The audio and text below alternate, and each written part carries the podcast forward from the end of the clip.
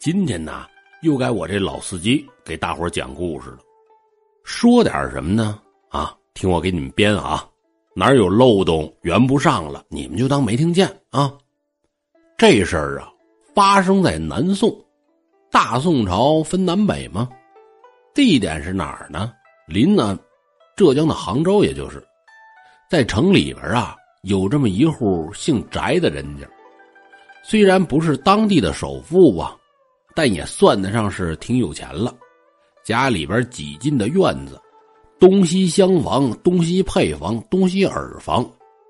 姓翟的这户人家呢，家里边有六个孩子，上边的五个呀是闺女，就第六个是儿子，取名叫翟卫。哪个卫呀？为什么的卫？那前请地一根苗，好好培养着吧。请教书先生识字儿。翟卫这小孩啊，他也聪明，一学便会，所以说有闲课了就和附近的这些小孩们一起玩。那都小孩是吧，小男孩小女孩的也都不懂事儿呢。玩什么呢？哎，玩过家家。一群小孩跟着玩，我我我养儿子。翟卫你过来干嘛呀？那什么，你你演我爸爸，你乐意吗？我我不乐意。哎，为什么呀？我还没媳妇儿呢。那那你找一个吧。翟卫这儿跟旁边一特别招人喜欢的小丫头就说：“你你当我媳妇儿，你乐意吗？”啊，我乐意。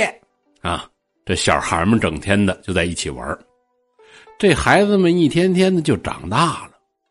这一年，翟卫长到了一十九岁，十九了。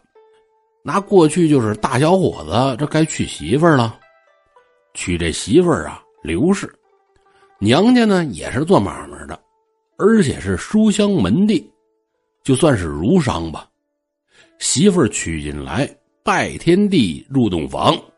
一说到入洞房这儿啊，今天我就得给你们大伙儿细说了。开不开心，惊不惊喜，意不意外，是吧？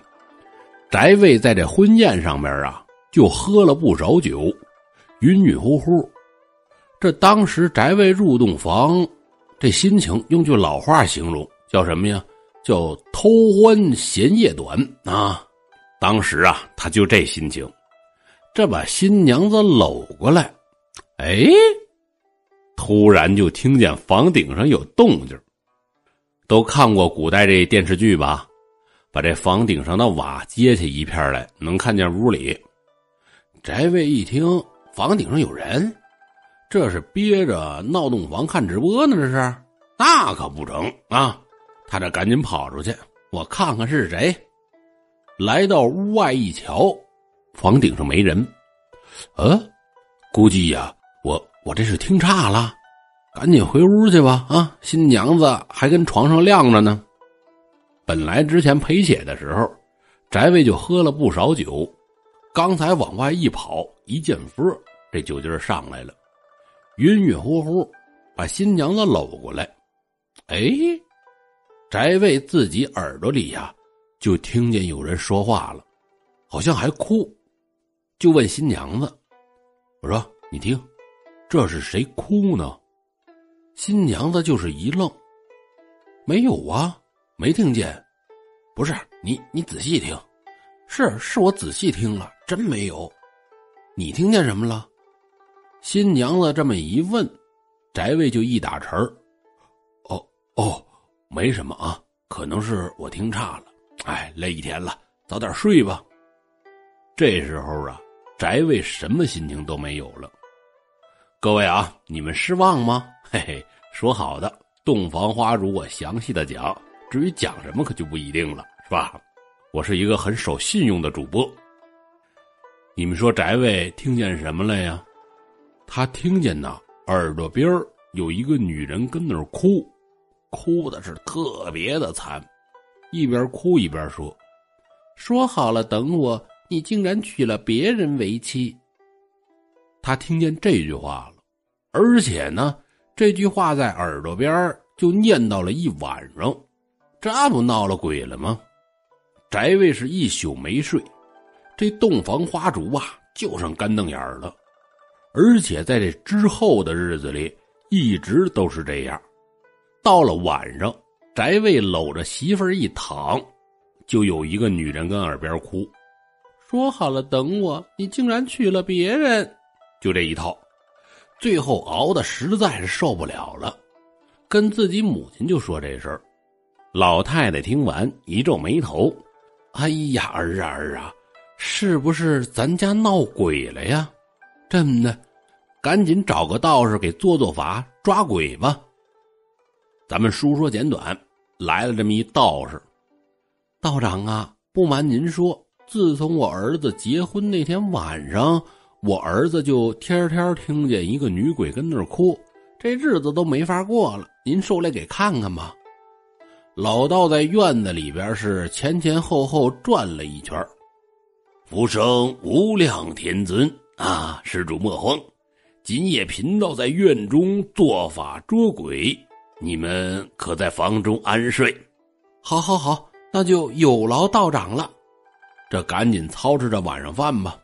老道士吃着喝着，弄了个酒足饭饱，这得开始干活了。你们都回去睡吧啊！明天一早啊，贫道就把鬼给抓住了。道长您多费心啊，我们呢不给您碍事儿。这大伙儿回屋睡觉去了。道士呢手持清风宝剑，是盘膝而坐。这老道的做派挺足，可是呢这老道他没出息，晚饭吃了个勾满豪瓶，而且还喝了不少酒。现在是夜深人静啊，他往那儿一坐还就困了。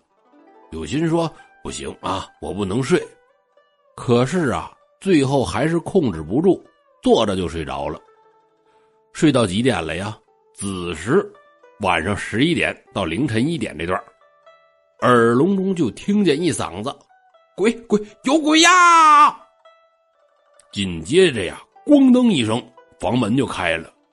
这翟卫光着屁股从屋里跑出来，大伙儿一听坏了坏了，出事了出事了，嘿，公子那屋快瞧瞧去。老道当时就惊醒了，也不困了，四处看看周围也没什么异常。哎呀坏了，刚才话说的听完，鬼没抓着，待会儿人家东家别再说我没本事是个废物。老道正发愁呢，说怎么那么巧，正好就一阵狂风刮过。这老道抓住机会了，嗯，对，我这么干。挥剑指长弓，口念咒语呀、啊，何方妖怪还不速速的离去，先吃我一剑。说着呀拿着这宝剑在院里就开始折腾上了，最后是一口鲜血喷出，倒地昏厥。实际呀他就是把自己舌头给咬破了，跟那演戏呢，那意思就是我让鬼打得受内伤了。大伙儿不明白怎么回事啊，坏了坏了，嘿，道长受伤了，快救人。这会儿老道假装从昏迷中醒过来，哎呀，道长道长，您您这怎么个情况啊？嗨，十方才空中有一个白衣女鬼，说我多管闲事，与我斗在一处，贫道技不如人呐、啊，被那女鬼所伤。翟卫听老道一说，他这赶紧看了吗看了吗啊，不是我胡说吧，真就有女鬼。大伙儿也都害怕了，道长这这怎么办呢？您都打不过他，我们就更没法了。嗨，为今之计呀，只有请我的祖师出山，他老人家法力无边，可是久居神山呐、啊，非重金不得请矣。钱少了人家不来。道长这这得多少啊？嗨，起码得黄金一百两。听老道说黄金一百两，大伙吓了一跳。黄金一百两，那那我们就搬家吧，是吧？再盖十套房子也用不了黄金一百两啊。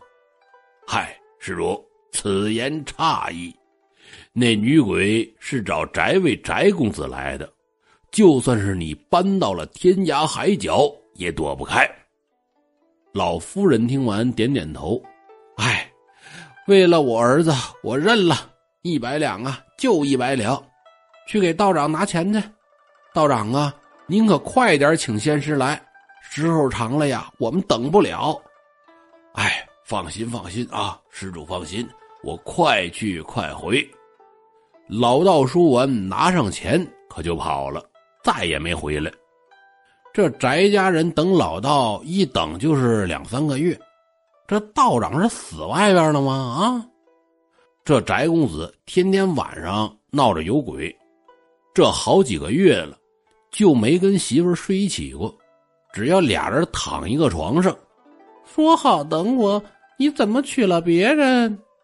这几个月下来呀，翟为晚上闹腾，白天就睡觉，这都快神经了。翟为这媳妇刘氏咱们不说了吗？知书达理。有一次啊，白天就听翟为睡觉的时候说梦话，喊一个女人的名字，小娟儿，小娟儿。等翟为醒了，刘氏就问自己的丈夫，我说这小娟儿是谁呀？翟为就是一愣，哎哎，没没没别人啊，我我做噩梦瞎喊的。刘氏可就长心了，跟家里边以前伺候宅位的下人一打听，嗨，少奶奶啊，您哪您是不知道，老太太房里伺候老太太的张妈，她侄女就是小娟儿。早些年呐，她老家遭灾啊，这把自己的侄女接到咱宅子里边来了，跟少爷一边大，小孩嘛是吧，经常一起玩。后来等到大了呀，十四五的时候，人家就把闺女接回家了。刘氏一想，哦，原来是这样，看来呀，这是当年青梅竹马做些病了呀，不是闹鬼，是心病，我得给他治疗治疗。没过几天，刘氏就把小娟从乡下老家给找进了。这时候，小娟都嫁人三四年了呀，怀里边抱着个孩子，手里领着孩子，而且这小娟长得呀，那就不是大闺女水水灵灵的那种了啊，臃肿不堪。您想啊，天天的下地干活，看孩子，生火做饭，这找见小娟了，派下人连人带孩子接来，可是呢，没上家里来，跟外边找了这么一客栈住下了。这刘氏跟翟卫就说，相公啊，你的心事儿啊，我知道啊。这么的，我带你去见见你的小娟儿，怎么样啊？翟卫这个感动啊，妻呀妻呀，真是贤妻，咱们走。这小娟领着翟卫来到客栈一看，翟卫当时就懵了，这这这谁呀？小娟儿，你别闹啊，怎怎么会是小娟儿呢？当初那水灵劲儿，一脸的胶原蛋白，嘿，这位呀，这不一村妇吗？嗨，这呀就是小娟儿啊！当年走了之后，回家务农，又结婚生子，几年下来，人就这样了。翟卫听完，心里就是一凉。当年暗恋的仙女儿，如今变成了村妇，失魂落魄的回到家里边，倒头便睡呀。这一睡就是三四天，家里人都担心了，这这怎么办呢？刘氏一笑，嗨，如今新鬼已除，自然能安睡了。等翟卫睡醒之后，精神头都足了啊，把杯一掀，振臂高喊呐、啊：“女人真是等不得，明日黄花，今日罗刹，嗨，一切曾经终虚化。”原来呀，翟卫暗恋小娟儿，鬼迷心窍，思念成疾。等把小娟儿找来了，看见现在这模样，嗨，多年的幻觉也就破灭了，这心病自然就算好了。一年之后，翟卫与刘氏是喜得贵子。